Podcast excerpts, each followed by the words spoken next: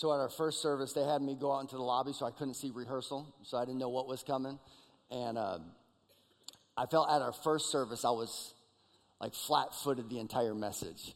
Uh, I wasn't expecting the magnitude of the moment. And um, I felt like I spent the first 20 or 30 minutes of my message trying to gather myself. Kind of makes me think of like a wedding when the bride and the groom go off for a minute and the pastor says, Hey, the, the couple would love to meet with you and see you at the reception, but there's a moment where they go off to themselves to kind of absorb uh, the moment. And I almost felt like last night I probably needed one of those moments. And, and even now, I still feel like I'm, I'm absorbing the moment. The athlete in me wants to do things sports guys do that don't make sense and are kind of strange, but it just feels right. Like someone smack my hind end or fist bump me or bump chest with me. Do something that just feels appropriate. Um, what a moment. And I am just incredibly honored, and my heart is exploding with gratitude. Uh, first and foremost, to the goodness of our God. God is so good, is He not? He's just he's amazing. And a close second, and it's close, um, is to our pastor, Pastor Steve and Sandy Poe. And yeah. Amazing. It is rare what we get to witness, myself included, having a front row seat to what I believe to be a world class outlier. Uh, perhaps the greatest pastor I've met uh, in person. And your leadership in my life, your investment into me personally, this last year has been the ultimate gift. And coming in, I had a high view of the two of you. I respected what I seen you accomplish from a distance and knew the heritage of this church. And I wasn't expecting uh, to gain a pastor myself. I came in with the mindset I'm here to replace one, not receive one. And probably similar to many of you, I'm I'm sad to see my pastor retire as well. I love my pastor.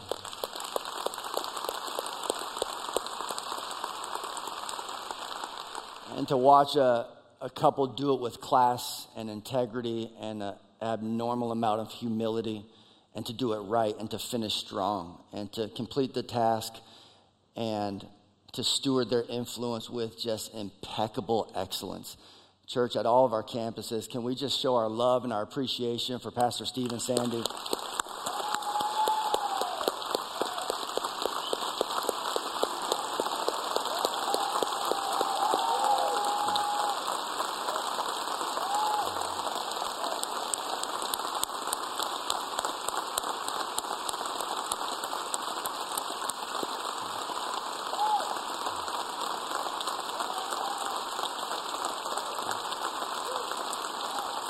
Loves this sort of thing. Make them feel awkward, folks.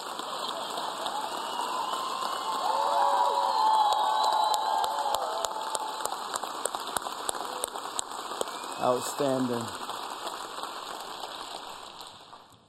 This last year has been the ultimate gift. It's been inspiring, it's been challenging, it's also been extremely comical. Uh, as Pastor Steve mentioned, the two of us are, are radically different. When you combined a stoic baby boomer with a sentimental millennial. Uh, it just makes for a lot of really fun interactions. Uh, but my hat's off to you too, and I'm thankful. I'm also thankful for the elders uh, and what you've seen in me and the secret shopping you did in my auditorium there in Minnesota, and just a relationship I've developed with you guys on down to the staff, the executive team, Pastor Jason, Pastor Mark, Pastor Kurt the entire staff at all of our campuses. Just the ultimate gift. Uh, and then you as a congregation. Um, I mean, we're kicking off a series called The Bottom of the Ninth Thriving Under Pressure. And I must admit, I sense a little pressure today. Uh, this is a big moment. Uh, but you guys have just been so loving and accepting of our family, and uh, it has truly meant the world to us. I also just want to acknowledge that in the room today, there are just some really special people in my life.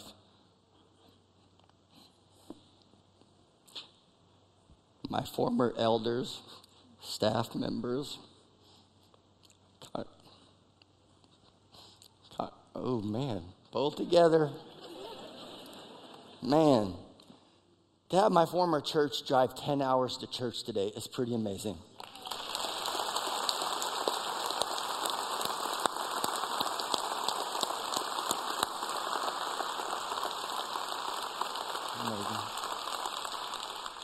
To my wife, my kids, thanks for saying yes. This conversation began early as a hey, this is a family calling. Uh, it's not just dad getting a new job, it's kids you laying down a lot. Kristen, we just bought the house of our dreams. That, hey, we're laying that down. We're going to downsize and move into a condo for a season. Um, thanks for just cheering dad on. And, babe, thanks for being the Holy Spirit in our household. Your voice carries a ton of weight with me personally. We are uh, kicking off a series called The Bottom of the Ninth How to Thrive Under Pressure. And uh, at all of our campuses, we're launching these groups. And I feel like I'm s- switching gears without a clutch here. like,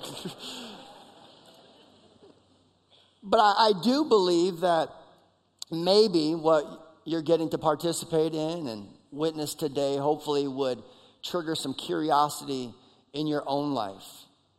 As you look at me, maybe you find yourself thinking, man, God truly can use anybody. Um,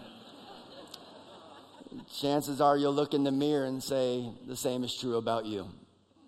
That God has a, a call and a plan and a desire to see his purpose fulfilled in your life. And our Savior split the skies, and love rushed into our world. And Jesus stepped into our shoes and died a vicious death, also that you and I could step into his and live a victorious life. Jesus went on a mission trip from heaven to earth, and he left perfection for your potential and for my potential. I think a lot of times we talk about how much, well, how important it is for you and I to believe in God. It's critical that we should live with the utmost faith and confidence and belief in God, but sometimes we never talk about how much He believes in us. And you should know that the one who knows you the best believes a great deal about you, and He is confident in His ability to accomplish things in your life you would not believe to be possible. And my challenge and my prayer is for every single one of us to continue embarking on this relationship and this endeavor as we grow in our understanding and our connection with God. What I love about our God is He's not just a purposeful God, but He's a personal God. And somehow He has the capacity to be hyper attentive to each and every one of us. That He loves all of us as if there was only one of us.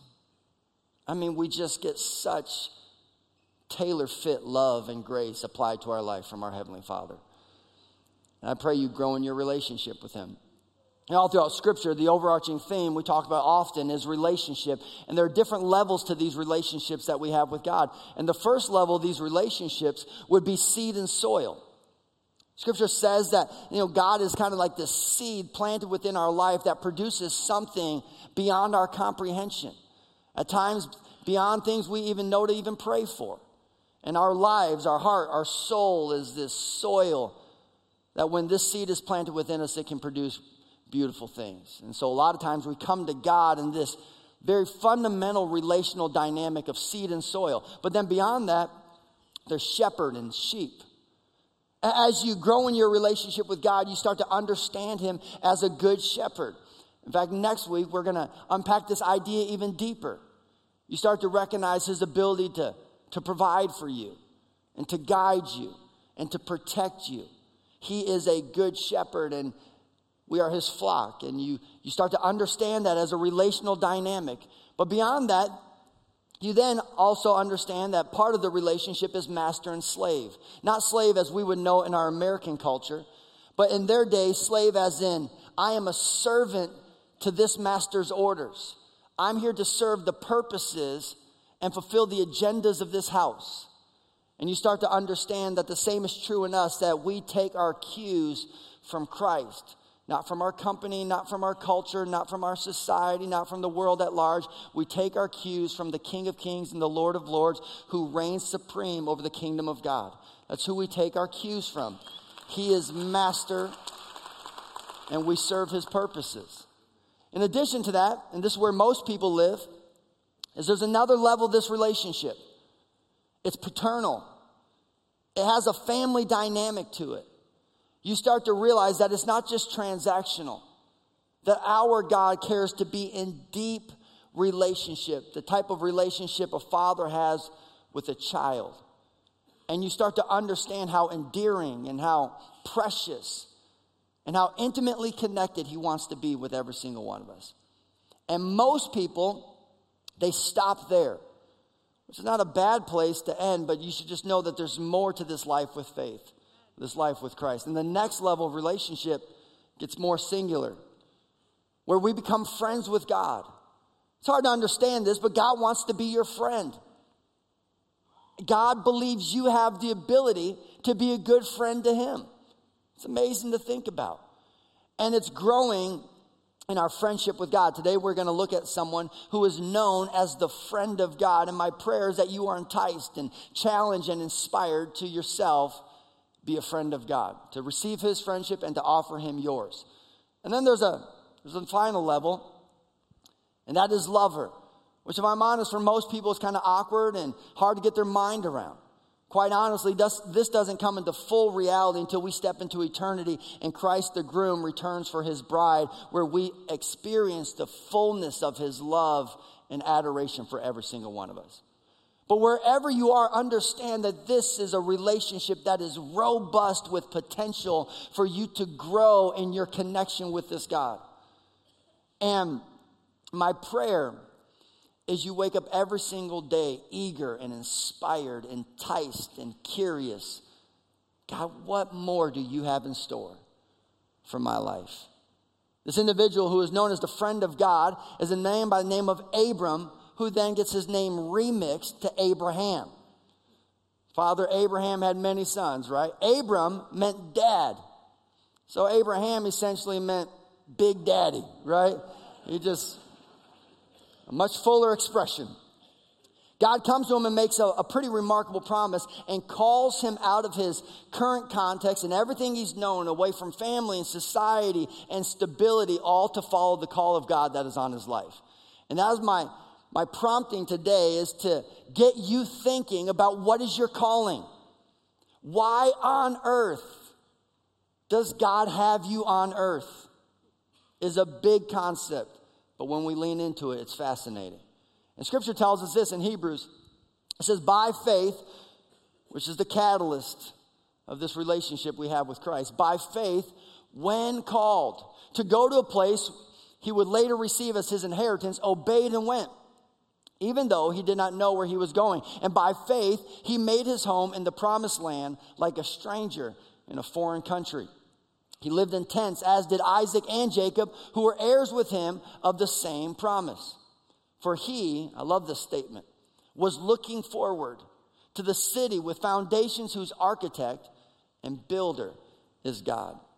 Even though he had some questions and there was some uncertainty, the one thing he sensed in his spirit is this God is, he's an architect. He's a builder. He's a developer, he's a creator, and what he puts his hand to, nothing in the world can manufacture anything close to it.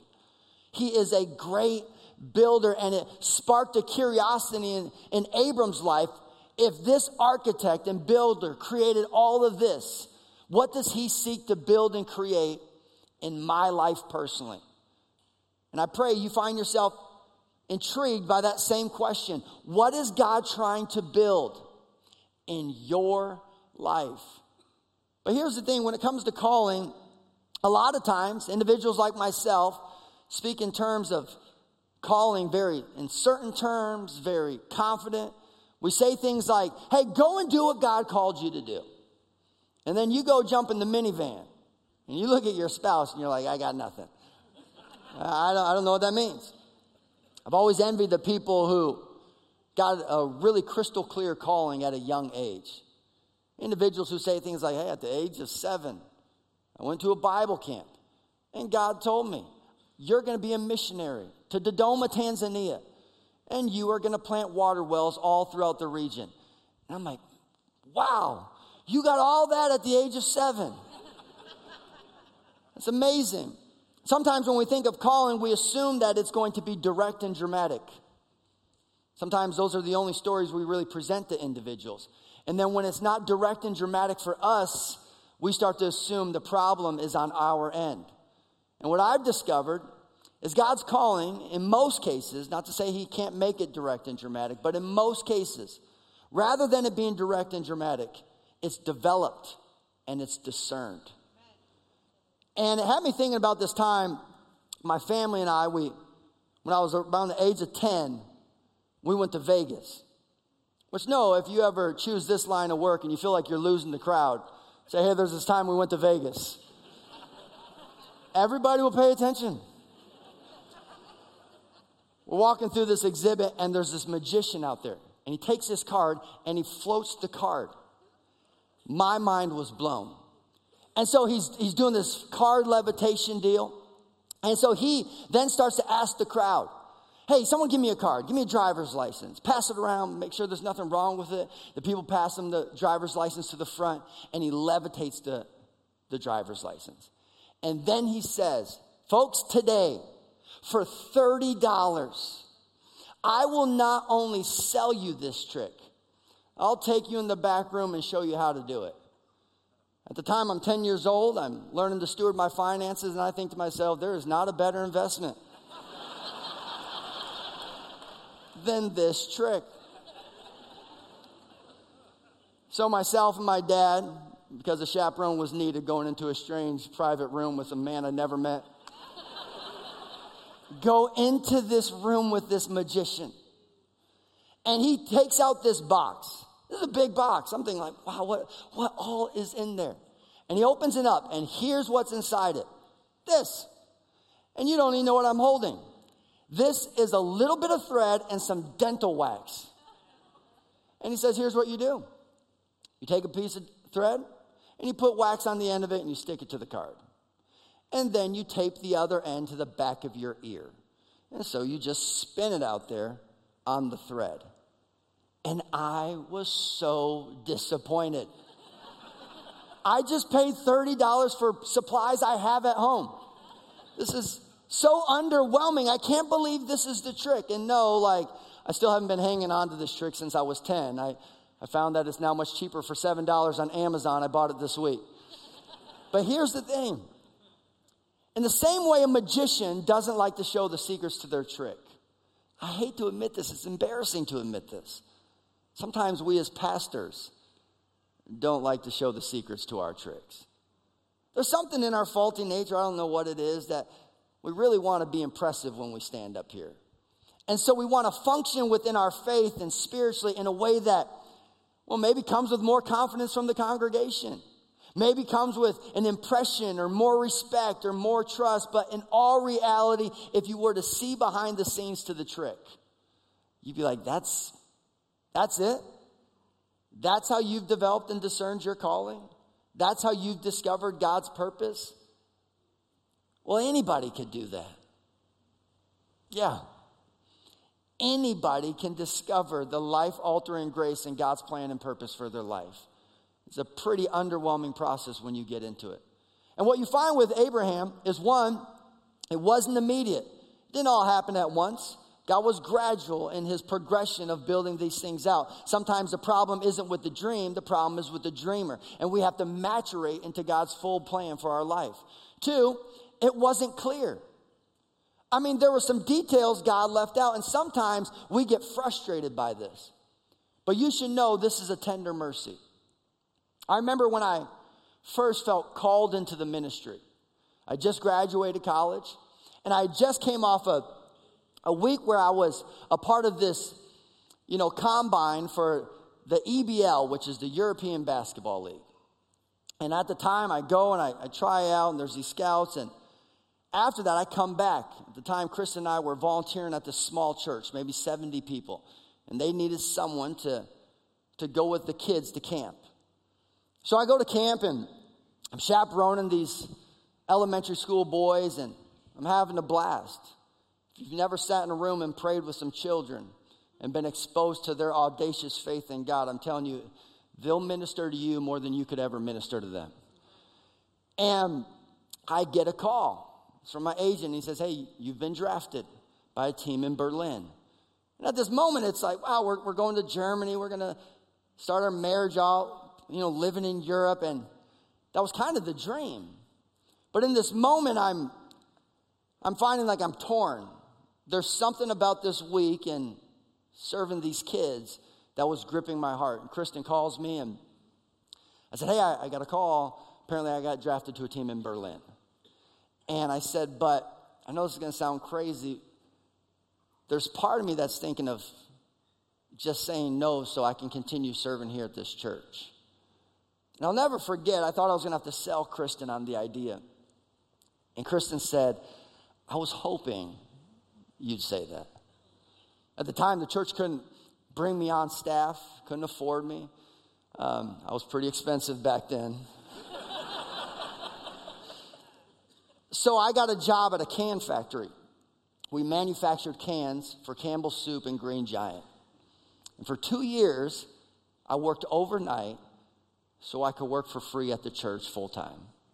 And it was life altering. It was, it was a privilege. And in that moment, I thought, my goodness, I can't believe I get to speak to 15 teenagers on a weekend. Had God told me, hey, you're going to lead one of the largest churches in America, I probably would have had a stroke. it was a tender mercy. God was saying, hey, I'm going to I'm going to gradually build you into this. Just steward well what I have in front of you.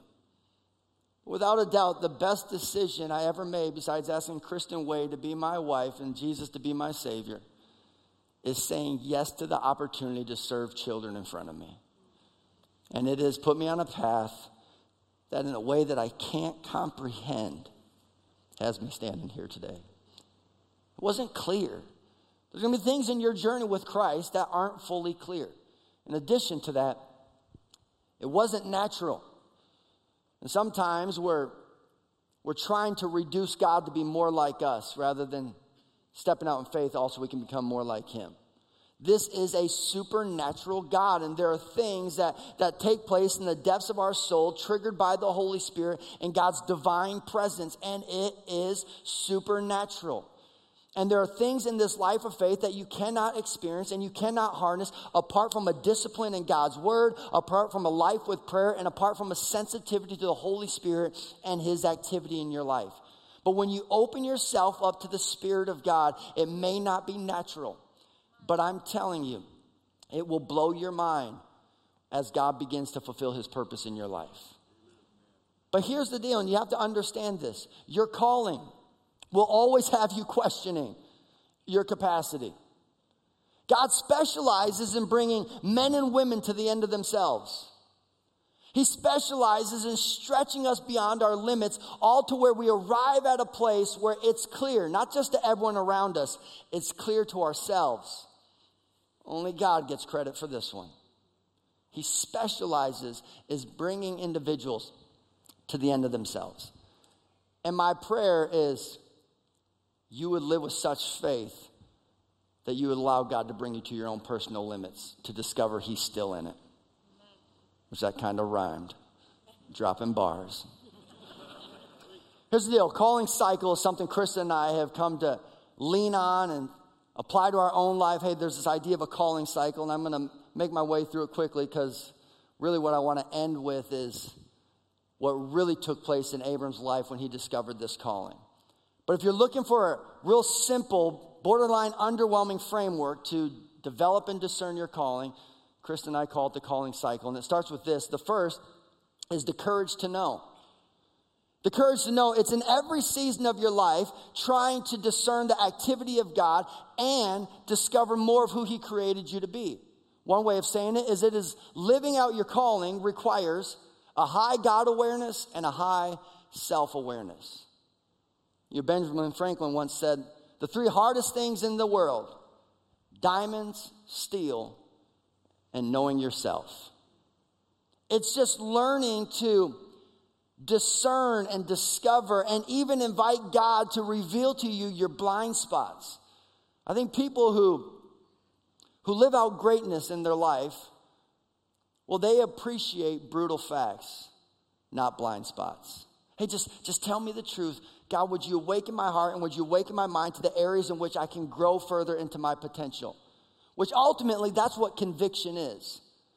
Some of you be careful because somehow out there in the world, conviction is getting a bad rep, and it is an amazing gift. Conviction is our Creator tapping us on the soul, saying, Hey, you were created for more. And I would personally rather my sin come with conviction than my sin become a condition. God, if there's anything in my life, would you just tap me on the shoulder and be like, hey, you're better than that? And so it is having the courage to discover who did you create me to be? And it, it begins with God's word. You d- discipline yourself in his word. You discover his ways you're able to discern His will. Pair that with your pattern of success and the gift mix that God has given you. Affirm that with the godly people in your life who you've given access and authority to speak into your identity. Not everybody gets that privilege, folks. But I pray every single one of you is surrounded by people who says, "Hey, I believe God's best for you." And that's why it's so important to get into a group. It's this courage to know in this season, what am I learning about myself? In addition to that, the next phase of the cycle would be experience to grow.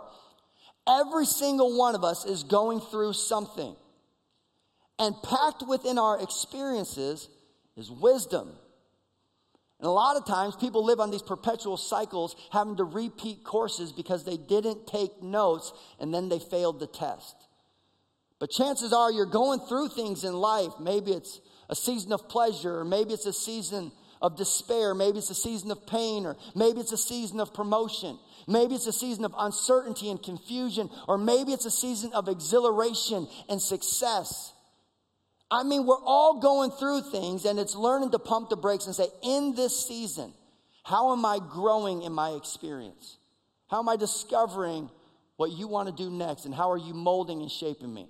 A good question to ask is what is God teaching you with what you're going through? What is God teaching me with what I'm going through? I'm discovering myself. I'm growing in my understanding of God and who I'm created to be. I'm also being shaped and molded through my experiences, and it's, it's shaping a wisdom and a clarity in my life. In addition to that, what then starts to happen is you discover a value to show. Here's what's going to happen life is going to throw a curveball at you. Life is going to come with unexpected circumstances. Life is going to present new opportunities or obstacles.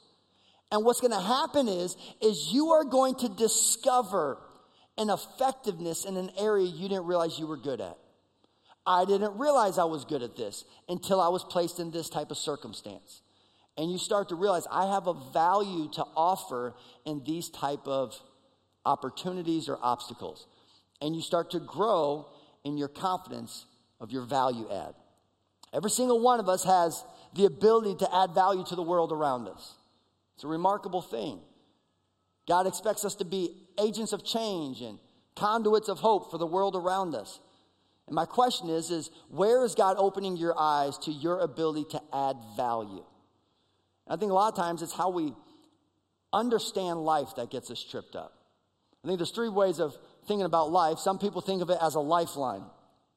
And so it's just this linear approach to life. And the moment you're past the halfway part, most people become discouraged and disappointed and depressed because the overarching thought of their mind is, I'm closer to the end than I am to the beginning.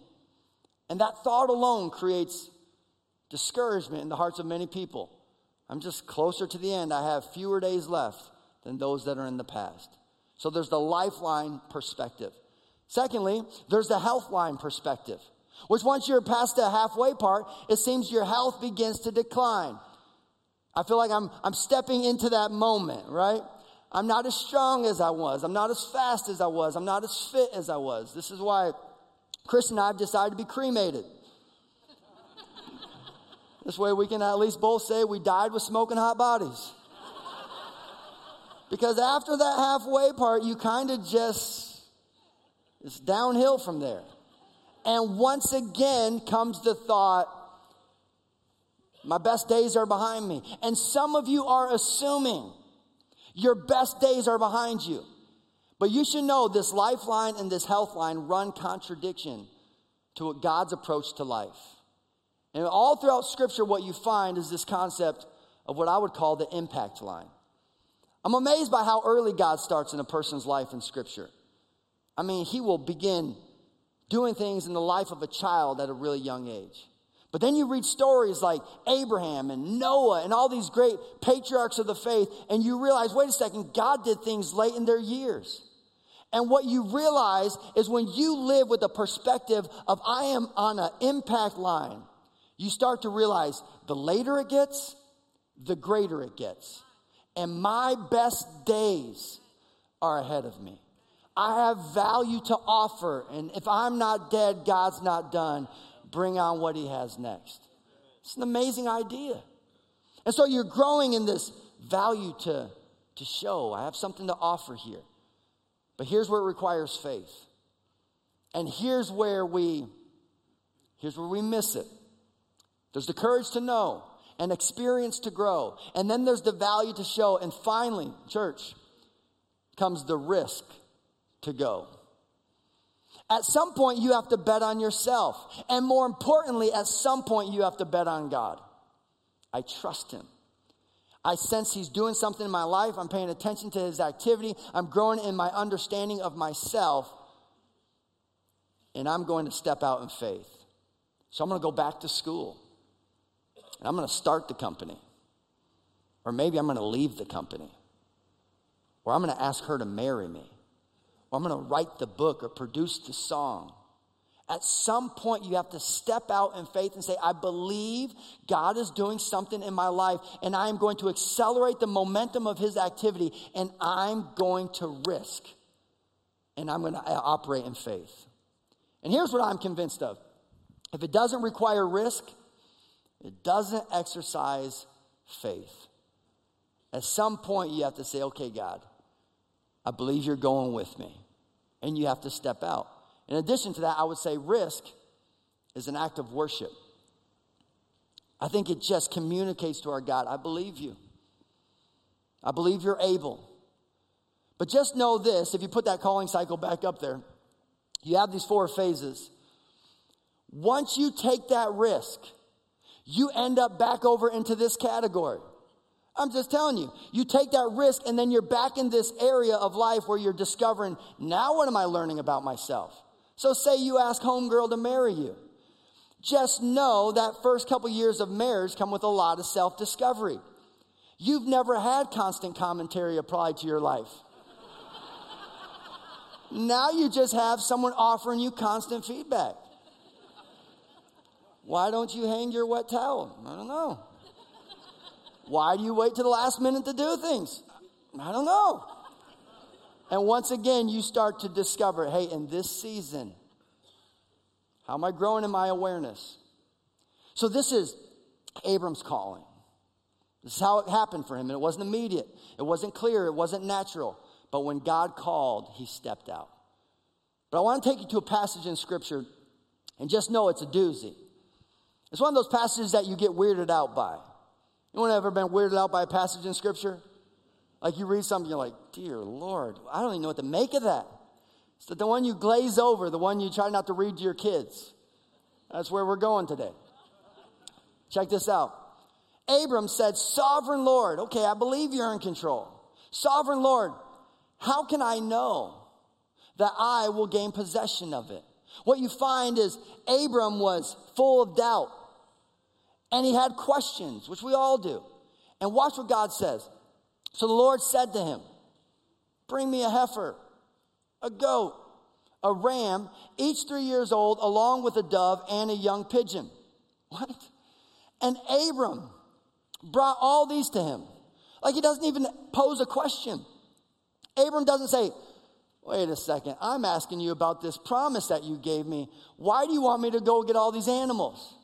And what's clear is Abraham and God understood that there was a concept and a, a thing at play that they would have understand in their culture and society that we overlook. But Abram doesn't push back because him and God are aware this is how you go about these type of agreements. So Abram brought all these to him and cut them in two and arranged the halves opposite of each other. The birds, however, he did not cut in half. So essentially, what he does is he takes these animals and he he cuts them in half. He puts one piece over here and the other piece over here, and he puts another piece over here and the other piece over here. And essentially, what Abraham is doing is he's creating an aisle with these pieces of animals. So, watch this. Then the birds of prey came down on the carcasses, but Abram drove them away. And he falls into his sleep, and, and God shows up. And watch what happens when God shows up. It tells us when the sun had set and darkness had fallen, a smoking fire pot with a blazing torch appeared and passed between the pieces. And check out this statement. And on that day, the Lord made a covenant the Lord made a promise. The Lord made a, well, an agreement with Abraham. Here's what you have to understand Abram is living what would be an oral society. So if you and I come up with an agreement, how are we going to establish that agreement? We're going to put it in writing. We're going to write it out. We're going to sign it. We're going to have it notarized. And if you and I were coming up with an agreement and I were to say to you, hey, put it in writing and let's sign it, you wouldn't say, why do I need to get a pen and paper and why do we need to write this down? You wouldn't ask because you understand in our written society, we put things in writing.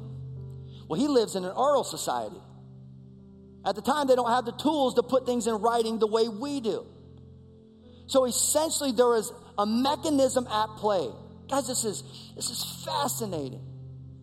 And so, what they would do is when they would come up with an agreement, they would then act out the consequences that would take place if they didn't uphold their end of the agreement. It's, it's theatrical, it's a drama. And so, you have these, these animals who are cut off and ripped in two. And it's, you would walk the aisle and say, if I don't hold up my end of the deal, this is what will happen to me. I'm so committed to this. I want you to know that I'm putting before you the consequences if I don't hold up my end of the deal. And so there's this amazing imagery the smoking pot and this torch. And I wish I had the time to take you to Isaiah and to, to show you how the prophecies fulfilled and extrapolated in Isaiah. I wish I could take you to the book of Jeremiah and show you the same thing in the book of Jeremiah. And I wish I could take you to Mark and show you on the cross the fulfillment of this moment. But what you find is startling, it's breathtaking. First off, it's amazing by who walks through the aisle. The, the smoking pot and the blazing torch represent the presence of God. It's amazing. So essentially, God makes this agreement. And then he passes through the aisle. He says, Abraham, just so you know, if I don't hold up my end of the deal, these are the consequences that I'm committing to. It's amazing that God walks down the aisle. But it's equally amazing who doesn't walk down the aisle. Abraham didn't walk the aisle. Because our God said, hey, just so you know, if I don't fulfill my end of the deal, this is what's going to happen to me. And Abraham, if you don't fulfill your end of the deal, pressure's not on you this is what will happen to me. I mean, this is a unconditional, breathtaking, life-altering, incomprehensible, deservable grace that is being bestowed to Abraham that is then offered to the rest of the world. That the pressure's off. You don't have to be perfect. You don't have to live superstitious. You don't have to live as though the whole weight of the world rests upon your shoulders and one error or one faulty decision or one mistake throws the universe off of its axis. No, because of the grace of God, the pressure's off. The pressure is completely off. This is it's amazing. Some of you, you're trying too hard to be perfect. God's like, you don't have to be perfect. Some of you think, if I don't have all the answers, I can't step out in faith. No, that's not true. God's like, look, I have such big and remarkable plans for your life. And I'm so committed to them that I'm going to send my son to a cross. And he's going to be cut off to cover the mistakes and the times you don't hold up your end of the deal. So here's the thing two things. One, let's live in that freedom. Let's live in the joy that comes with grace. And two, let's stop saying and let's stop falling to this idea that Christianity is like any other religion. No, it's not. No other God does this. No other God walks the aisle, takes the penalty. Every other major world religion says, hey, this is how you find God. Christianity says, this is how God found us. What a friend we have in Jesus. All our sins are His to bear. What a friend. I pray you live in pursuit of your calling to discover the friendship you could have with God. And, church, know this we are in a season of leadership transition. But the head of this church has not moved an inch. Never has, never will. He is the Lord of all, including Northview. So, will you do me a favor and not pay too close attention to my leadership to where you stop focusing on his lordship? He is Lord. And I'm convinced if we continue going after him with all that we have, God's favor and blessing will continue to be bestowed upon our church. And I can't promise you a lot and I can't predict the future, but what I guarantee is every single week I get the opportunity and I'm thrilled about what God may have next. I'm going to do everything I can with unyielding passion and as much boldness and courage as I can to give you Jesus and to tell you about my friend to the best of my ability, week in and week out. That's my promise to you. Amen.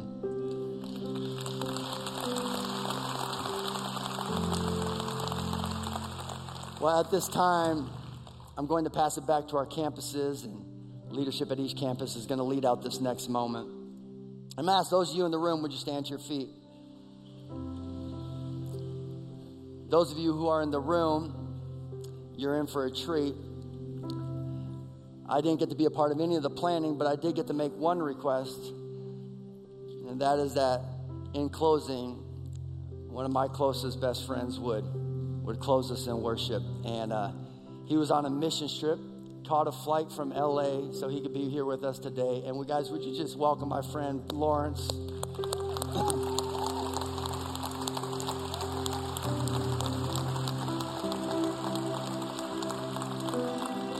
He's going to lead us in this song, Firm Foundation, which I believe is the case for our